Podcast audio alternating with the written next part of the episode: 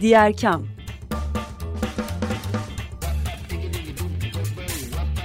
Sosyal fayda dünyasından fikirler, tartışmalar, haberler.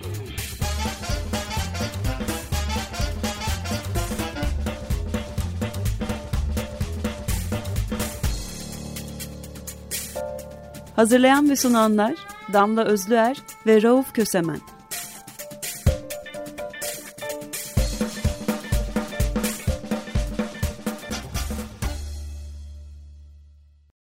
Diğer kamdan herkese merhaba. Açık Radyo 95'teyiz. Ben Rauf Kösemen, ortağım Damla Özler'le birlikteyiz. E, konuğumuz İsmail Örnek, Mersin'den öğretmen ağı çalışmasından, e, öğretmen ağı değişim elçilerinden biri. Hoş geldiniz İsmail Hocam. Hoş geldin Damla. Hoş, hoş bulduk, bulduk, merhabalar. İsmail Hocam ben de hoş geldiniz demiş olayım ve hemen ilk soruyla başlayalım. Çünkü hep çok kısıtlı vaktimiz oluyor ve meselelerimiz de hep çok büyük oluyor. Ee, eğitim e, deprem sonrasında e, tıpkı sizin biraz önce söylediğiniz gibi program öncesinde hazırlanırken e, Covid sonrasında olduğu gibi çok konuşmaya başladığımız bir mesele oldu. Daha da çok konuşacağız gibi ama hep aynı şeyleri konuşmamak için neler yapalıma odaklanacağız bu programda. Yine de bir başlangıç noktası olarak afetin hemen sonrasını konuşalım. Afet sonrasında hı hı. çünkü öğretmen ağıyla da birlikte çok hızlı tepkiler verdiniz. Pek çok şey hazırladınız. Oradan da daha geniş politikaya doğru ilerleyelim. Ne dersiniz? Ee, olur, iyi olur. O zaman ee... afet sırası ve sonrasıyla başlayalım. Ne yaptınız? Afetin hemen sonrasında çok hızlı hareket ettiğinizi biliyoruz çünkü. Evet, e, ya bu hızlı hareket etmemizde öğretmen ağının yapısının da çok önemi var. Ona birazdan belki değinirim. Ee, Mersin'de de afeti çok ciddi yaşadık. Hatta afet bölgesi ilan edilmesi gereken yerlerden biri. Ee, çünkü şu ana kadar 450 bin 500 bin civarında göç aldı. Ee, yani o oradaki kentler, şehirler boşaldı ve ilk güvenli yer olarak, en yakın güvenli yer olarak gördükleri Mersin'e insanlar geldiler. Biz de sabah şaşkın bir şekilde uyandık. Hepimiz evlerin dışındaydık, sokaktaydık ama hani bir şeyler yapılması gerektiğinin de farkındaydık. Orada bölgede zaten daha öncesinden adını Lezzet Ağı koyduğumuz öğretmen ağının e, Adana, Mersin, Hatay topluluğu e, uzun zamandır e, kendi inisiyatifinde zaten bir araya gelerek birçok iş yapıyor. Yani bunlardan bir tanesi burası tamamen bizimdir kampı yazları yaptığımız. Dolayısıyla öğretmen ağının bize tanıdığı o edokratik topluluklar mantığı yani bir amaç için bir araya gelip e, amacını gerçekleştiren ve sonra dağılan yapısı herhangi bir bürokratik ya da hiyerarşik yapı olmaması inisiyatife geçen öğretmene e, güzel bir e, araç aslında sağlıyor. E, biz de hemen e, bölgedeki öğretmenler adımızı değiştirdik. Le, depremden sonra lez, lezzet adını koymamızın sebebi ise bu yörenin mutfaklarıydı işte Hatay'ın, Adana'nın, Mersin'in. E, Hızır Ağı diye bir e, isim koyduk ve hemen e, bir grup arkadaşımız bölgeye gitti. E, bir grup arkadaşımız bölgeden gelenleri karşılamak üzere, temel ihtiyaçlarını karşılamak üzere örgütlendi. Ben de şaşırıyorum işin doğrusu. Hani evet e, esnek bir yapıda olduğumuzun farkındaydım ama bu kadar güçlü olduğumuzu da e, bilmiyordum. E, o yüzden tüm ağdaşlarıma, öğretmen ağındaki öğretmenlere e, ve bizimle birlikte hareket eden e, paydaşlarımıza çok teşekkür ediyorum. Gerçekten çok hızlı bir şekilde hareket ettik. İşte enkaz kaldıran, enkazdan e, canlıları kurtarmaya çalışan arkadaşlarımız oldu. Köyler özellikle e, ilk bir hafta kimse gidemiyordu ama biz gidiyorduk. E, yakıt ulaştırmaya çalıştık, erzakları ulaştırmaya çalıştık. E, engellenmelerle de karşılaşıyorduk bu organizasyon sıkıntılarından dolayı ama Onları da aşmanın yaratıcı yollarını bulduk. Bölgede hani özellikle ulaşım, koordinasyon konusunda çok ciddi bir emek sarf edildi. E, Mersin'de de e, hemen bir ekip kurduk. Buraya geleceğini tahmin ediyorduk çünkü insanların. E, hem onların barınma hem e, diğer ihtiyaçları konusunda anlık hemen cevap vermeye çalıştık. Bir de Teyit.org'la yaptığımız geçmişteki çalışma bize çok faydalı oldu. E, herhangi bir bilgi düştüğü zaman o bilgiyle karşılaşan kişi kendisi arayarak teyit ediyor. O saat ve an itibarıyla daha sonra bizim grubumuzda paylaşıyordu. Bu yaklaşım bir anda grubun büyümesine neden, neden oldu. Çünkü sosyal medyayı ve diğer yerleri bırakıp insanlar bizim grubu takip etmeye başladılar. Oradaki bilgiler kesin doğru diye. Biraz geçmiş deneyimlerimiz, paydaşlarımızla, çalışmalarımızla e, gücümüzü artıran şeyler oldu bu süreçte. Bu arada Mersin bölgenin e, aslında hem e, lojistik açıdan en kolay erişilebilir şehirlerinden biri e, hem de aslında çekici bir şehir. Yani başka alternatiflerle kıyaslandığında e, felaket zedelerin doğrudan Mersin'e yönlenmesi, oraya doğru gelmesi de doğal bir şey. E, şehir... çok alternatif de yoktu aslında. Yani Adana vardı bir alternatif olarak. Şimdi o bölgeden batıya doğru yani geldiğimizde... Konya'da var ama Konya'ya doğru değil de Mersin'e doğru gidiyorlar mesela. Evet. O manada söylüyorum. Biraz daha uzak oluyordu Konya ama dediğiniz gibi Mersin'in bir çekiciliği de var. Bir de zaten bu bölgenin halkı yazları e, Mersin'e gelmeye alışık olduğu için e, tatil zamanlarında tanıdıkları bildikleri de e, bir şehir. Yükü, ar, yükü, yükü çok arttı Mersin'in ama bu anlamda da yani neredeyse nüfus ikiye katlıyor gibi bir şey var şu anda yani. Evet yani bildiğimiz dediğim gibi 450-500 bin gibi bir rakam. Ee, ama şey işte yani devletin kayıtlarında olanlar var, olmayanlar var. Ee, bir de şey var, Suriyeli insanlar var mesela bunların e, hiç kayıtlarıyla ilgili sıkıntılar var. Bilemiyoruz. Tam olarak rakamı oran, bilemiyoruz. Evet, oran olarak peki eğitime e, devam etmesi gereken e, ya da öğretim ortamında bulunması gereken çocukların oranı da oldukça fazla. Aslında evet. oraya tekrar dönelim yani Mersin odağından. Mersin'de neler oluyordu eğitim açısından diye sorayım ben size. Eğitimde epey bir sıkışma yaşandı. Yani gelenler ilk başta yurtlara koyuldu. Şimdi e, yurtlarda, liselerin ve üniversitelerin yurtlarına koyuldu. Oradaki öğrenciler bu defa. Hatta o yurtlarda kalıp e, ailesi depremden zarar görmüş öğrenciler tam olarak ortada kaldı. Onların hiç gidecek bir yeri yoktu. Bir de böyle bir handikap oldu. Bir kısmının yazlık evleri zaten vardı. Onlar hemen geldiler evlerine yerleştiler ve okullara kaydoldular. Geçici barınma merkezlerinde e, kalan insanlar, e, onların da çocukları en yakın okullara kaydoluyorlar. Fakat işte ancak bu haftalarda daha yeni yeni sınıflarda e, geçen haftadan itibaren görmeye başladık. Şimdi devam etme oranı artmaya başladı okullara. E, nakillerin okullara aldırıyorlar. Ama ne kadarı gelebiliyor, ne kadarı gelmiyor onların farkında değiliz tam olarak. Peki bu birçok açıdan aslında önümüzde büyük bir mesele var. Bir eğitimin ve öğretimin diyelim e, kesintiye uğraması dönemi. İkincisi bu uğrayan kesintiden sonra nasıl bir eğitim öğretime devam edileceği meselesi.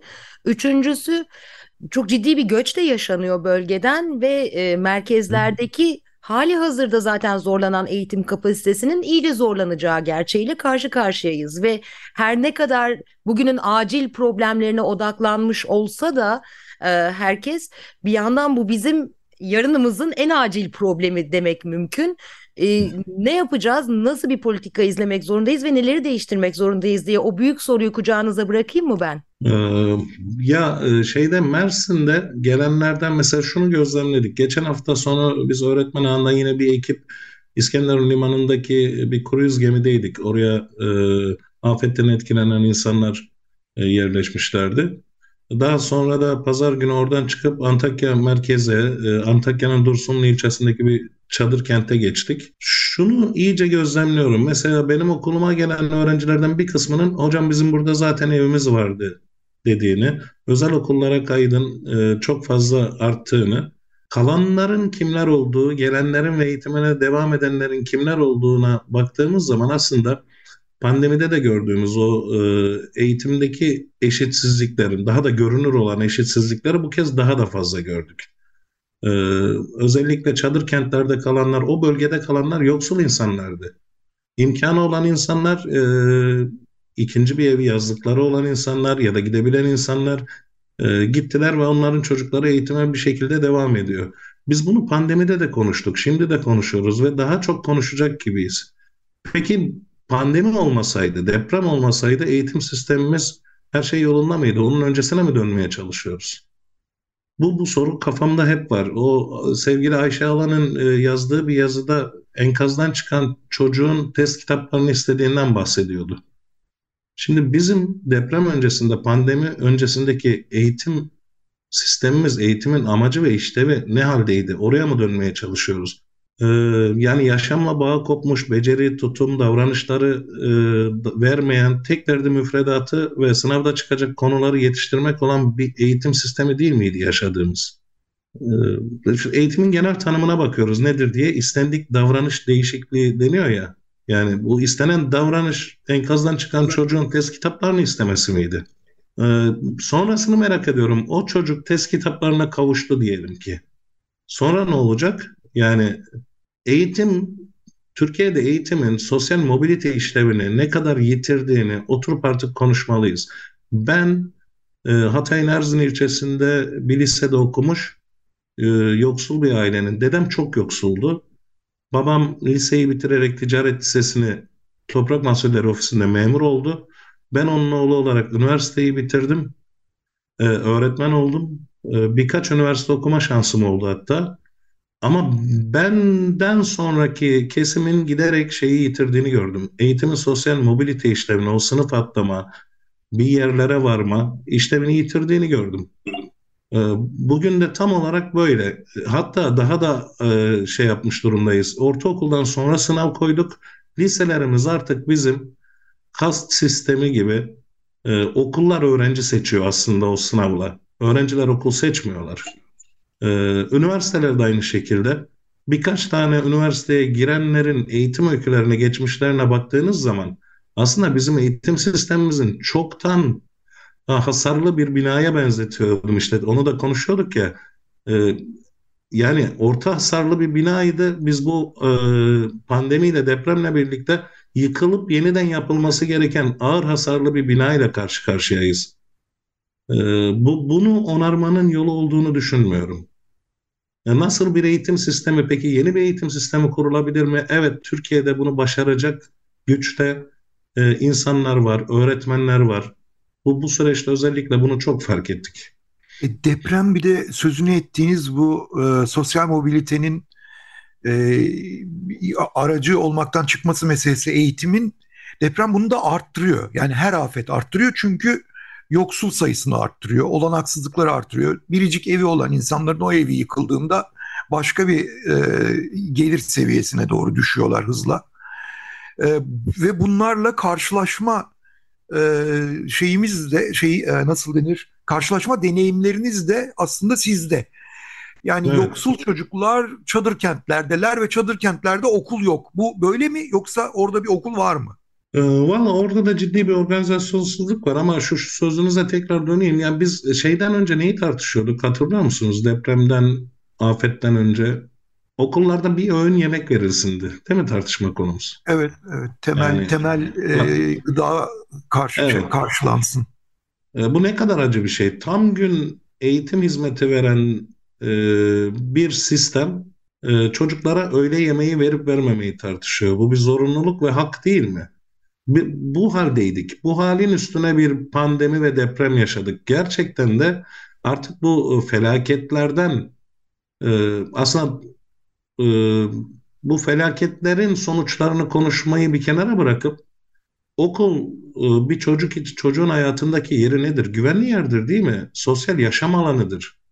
Gerçekten böyle midir peki bizde? E, bunu söylüyoruz. Hani okul şudur, eğitim şudur diyoruz ama bizde gerçekten böyle mi? O hale dönüştürmemiz mümkün mü? Bunu tekrar tekrar konuşmalıyız. Evet gerçekten de görüyoruz. Yani e, ister afet olsun, ister deprem olsun, ister sel olsun bir grubun çocuklarının eğitim hayatına devam edebildiğini, her koşulda eğitime erişim imkanı olduğunu e, bir grubunsa o bölgede hala işte Dursun'da mesela biz ne yapabiliriz diye düşünüyoruz. İl Milli Eğitim'e bunu bildiriyoruz. Orada kalıcı bir şeyler yapalım mı? Şu da çok kötü. Bölgede şunu gördük. Gelip günübirlik bir şeyler yapıp giden insanlar. Ee, bir rutine ihtiyaç var. Ee, bu organizasyonu da umarım kısa sürede kurabiliriz. Hem devlet hem STK'lar bir arada davranarak. Ee, burada hocam e, evet siz de bir şeyin altını çizdiniz bir poz vermek için ya da işte kendini tatmin etmek için gelip giden insanlar var. Bunun bir kısmının kötü niyetli olmadığı aşikar ama meselenin sürdürülebilir olması ve devamlı olması lazım. Yani o çocuklar hep orada kalıyorlar ama e, destek verenler gelip gidiyorlar. Her şey değil hani kimse kimse belki de kötü niyetli değil. Belki çok iyi niyetle geliyorlar ama hani bu bu tür olaylardan sonra özellikle bir e, plan, program, bir çerçevemiz olması lazım.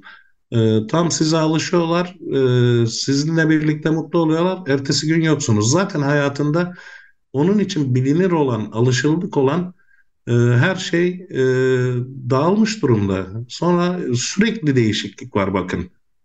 Bu sürekli değişiklikten bir süre e, bir, an önce biz e, rutinlere geçebilmemiz lazım. En azından bazı şeyler her gün aynı olmalı. E, burada burada işte eğitimciler çok önemli oluyor. Yani öğretmenlerin hali.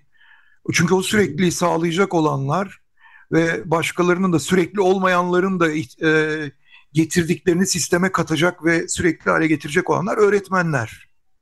Evet. E, nedir öğretmenlerin durumu şu anda e, hem deprem ee, bölgesinde hem genel olarak?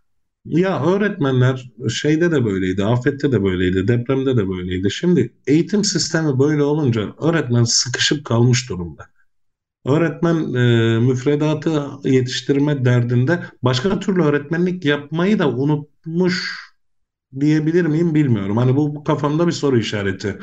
Ee, eğer biz hani bu idealimiz olan eğitim sistemini dedik ya o hasarlı binayı yıkıp yerine yepyeni bir eğitim sistemi yapsak buna öğretmenler olarak da ne kadar hazırız ee, onu da e, düşünmek lazım ama güçlerimiz var. Ee, bunun farkındayım. Fakat şey yani nasıl toplumun her kesimi e, hazır değilse bu depremden sonraki olaya öğretmenler de e, çok hazır değil. E, ne yaparsak yapalım o şeyin baskısından kurtulamadığımızı gördüm ben. Yani konuları yetiştirme, müfredat baskısından, e, sosyal duygu, en azından şu bir iki haftayı işte e, psikososyal destek anlamında geçirelim dediğimizde bakanlığın gerçekten yolladığı çalışmalar var. Onları uygulayalım dediğimizde de hani bu psiko, işin psikososyal destek kısmını uygulamada bile zorlandığımızı gördük. Çünkü büyük bir öğretmen kitlesi olarak bu sisteme sistemin bizden istediği rollere göre hareket etmeye de alışmışız. Ee, ondan da çıkmak bir de iyi olma hali, öğretmenin iyi olma hali çok önemli. Ee, ya biz de çok etkileniyoruz. Ee, öğretmenin de bu anlamda ciddi bir desteğe ihtiyacı var. Ben bu şeydeki gibi uçakta hani derler ya maskeyi ilk kendinize bağlayın daha sonra çocuklara bağlarsınız. E, gerçekten e, bağlanması gereken bir maske varsa bu eğitim sisteminde öğretmenden başlanması lazım. Zaten öğretmen ağının mottolarından bir tanesi de odur. Yani değişim öğretmenle başların e, sözünün önemi de burada. Eğitim sistemimizi afetlere göre de güncellemek üzerine de bir e, yolunuz var, bir öneriniz var. E, burada baktığımızda afet öncesi sırası sonrasında üç ayak görüyoruz. Bir tanesi lojistik ayak, bu lojistik ayakta kesinlikle hazırlıksız olmadığım şey hazırlıksız olduğumuzu gördük. Ee, ikincisi öğretmenler, üçüncüsü öğrenciler. Yani bu ikisini aslında bir müfredat üzerinde de toplayabiliriz.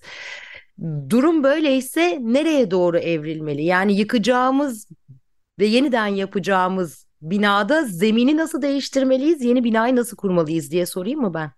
Evet yani bu, bu aslında işte tam kamusal olan kısmı işin bu. Yani sadece e, kamusal eğitim deyince e, dışarıdaki eşitsizliği okulda gidermeye çalışan ya da maruz kalma yaşantılarını eşitlemeye çalışan bir okuldan bahsetmiyoruz. Aynı zamanda okulun içeriğinin de e, eğitimin içeriğinin de kamusallaşması lazım. Yıllardır e, bir diğerlerini geçmek ve e, bireysel başarı üzerine bir noktaya gelmek üzerine oluşturulan içeriklerle aslında eğitim veriyoruz. Bizim bu özellikle e, eğitimdeki kamusallığı tekrar tartışmamız, yeniden gündeme getirmemiz e, ve bunu sadece hani şey değil, politika yapıcıların değil, e, öğrencilerin, velilerin, öğretmenlerin hepsinin talep etmesi gerekiyor ve hepsinin söz söylemesi gerekiyor bunun üzerine. Afetlerle birlikte geliştirilmesi gereken eğitim müfredatına yönelik aynı zamanda bir de e, öneri silsileniz var. Yani eleştirel hmm. düşünme, eylem araştırmacı öğretmen programı e, verdiğiniz örneklerden evet. E, nedir eylem araştırmacı öğretmen programı? Ee, yani öğretmeni okulda e, sorunların çözümünde, tespitinde, ihtiyaçların belirlenmesinde ve sorunların çözümünde aslında bir aktif bir özne olarak gören bir program bu. Ee, sadece bu da değil, öğretmen ağının yine başka araçları, yaratıcı problem çözme e, yöntemi ve tekniği var. E, aslında bu konuda öğretmen ağından da biraz bahsetmek gerekiyor belki de. Öğretmen ağı öğretmenlerin birbirleriyle deneyimlerini paylaştığı ve eğitime temas eden herkesle bir araya gelebildiği. Örneğin bir mimarla bir araya gelip e, iyi bir eğitim ortamı nasıl olmalı konusunda tartışabildikleri. E, örneğin e, sakatlarla bir araya gelip engelli sözünü onların isteği üzerine özellikle kullanmıyorum. Bir araya gelip eğitim ortamı nasıl daha kapsayıcı olabilir? Bu tür sorulardan yola çıkarak ve kendisi de yaptığı araştırmanın e, öznesi olup kendisine de belli bir hedefler koyabilen e, öğretmenlerin oluş, olduğu bir topluluk. Aslında bu modelin e, bizim eğitim sistemine katacağı çok şey var. Merkezi merkezilikten uzak, doğrudan doğruya bulunduğu alanın sorunlarını gözlemleyen ve yetkisi olan, inisiyatif alabilen ve kendisine bu alanda alan açabilen e, bir yer. Milli eğitim maalesef belki de öğretmen ağının milli eğitimden farklı olan en önemli yanı ne dersek e, öğretmen ağı öğretmene çok güveniyor. Milli eğitimse öğretmeni uygulayıcı birer memur olarak görüyor gibi geliyor bana. E, bu bunun değişmesi gerekiyor sanırım. Daha aktif olması lazım öğretmenin. E, tam da eylem araştırmasının öznesi olan öğretmen gibi görülmesi gerekiyor. Öğretmenleri öğretmenlere güveniyor. Aynı zamanda desteklemeye de e, yönelik işler yapıyor öğretmen ağı. Bunu söyleyelim. Hı hı. Tam da bu dönemde deprem sonrası için e, öğretmenlere yönelik iki tane de kılavuz paylaştınız. E, bunlardan bir tanesi de depremin ardından öğretmenler ve okul psikolojik danışmanları olarak kendinizi ve öğrencilerinizi nasıl destekleyebilirsiniz? kılavuzuydu ki bunlar bu arada hemen söyleyelim e, sevgili dinleyenlerimize öğretmenler de vardır içlerinde diye düşünüyoruz. Öğretmen Hı. ağının yani öğretmenağı.org'un sitesinde açık kaynak olarak bulunuyor. Sorum şu olacak. Bu kılavuzu ve yereldeki deneyiminizi birleştirdiğinizde öğretmenlerin hem kendilerini hem öğrencilerini nasıl destekleyebileceklerini düşünüyorsunuz?